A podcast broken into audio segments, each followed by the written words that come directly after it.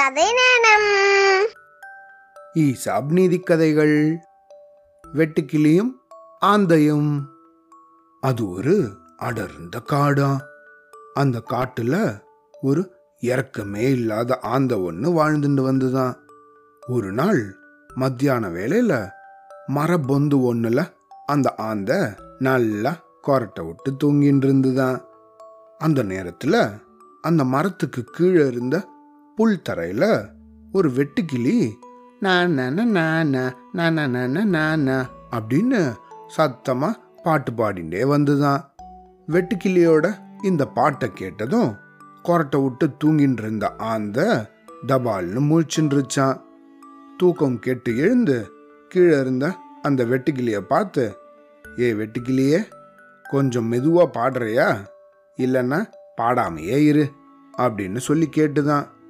ஆனா அந்த வெட்டுக்கிளியோ ஆந்த சொன்னதை கண்டுக்கவே இல்லையா? அந்த மரத்துக்கு கீழே உக்காந்து அது பாட ஆரம்பிச்சிருச்சான் மேலும் அந்த ஆந்தைய பார்த்து ஏன் ஆந்தையே உனக்கு தான் பகல்ல கண்ணு தெரியாது.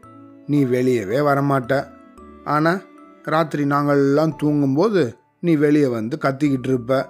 இப்போ நல்லா அனுபவி அப்படின்னு சொல்லிச்சான் தினமும் ஒரே மாதிரியான சாப்பாடை சாப்பிட்டுட்டு இருந்த ஆந்தைக்கு இந்த வெட்டுக்கிளிய எப்படியாவது இன்னைக்கு சாப்பிட்டுடணும் அப்படின்னு ஆசை வந்துச்சான் அதனால இந்த வெட்டுக்கிளிய எப்படியாவது மரத்து மேலே வர வைக்கணும் அப்படின்னு அது தீர்மானிச்சுதான்.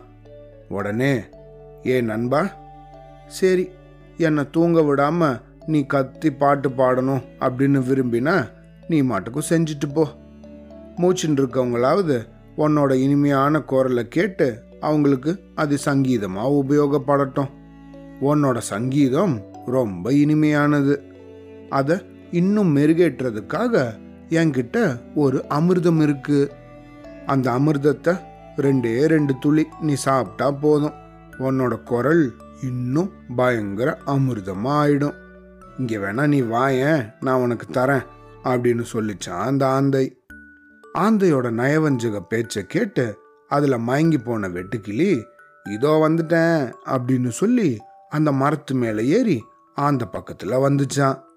அவ்வளோதான் வெட்டுக்கிளி வந்த அடுத்த நொடியே ஆந்த லபக் அப்படின்னு அதோட வாயால் அந்த வெட்டுக்கிளியை நசுக்கி அப்படியே சாப்பிட்டுருச்சான். இந்த கதையிலேருந்து நம்ம என்ன தெரிஞ்சுக்கணும்? நம்மள ஒருத்தங்க நேரடியாக பயமுறுத்தினா கூட நம்மளால் அதை கண்டுபிடிக்க முடிஞ்சிடும் ஆனால் நம்ம கிட்ட இனிமையா பேசுற மாதிரி நயவஞ்சகமா நடந்துக்கிறவங்கள்ட்ட நம்ம ரொம்ப ஜாக்கிரதையா இருக்கணும். சரியா? அவ்வளோதான்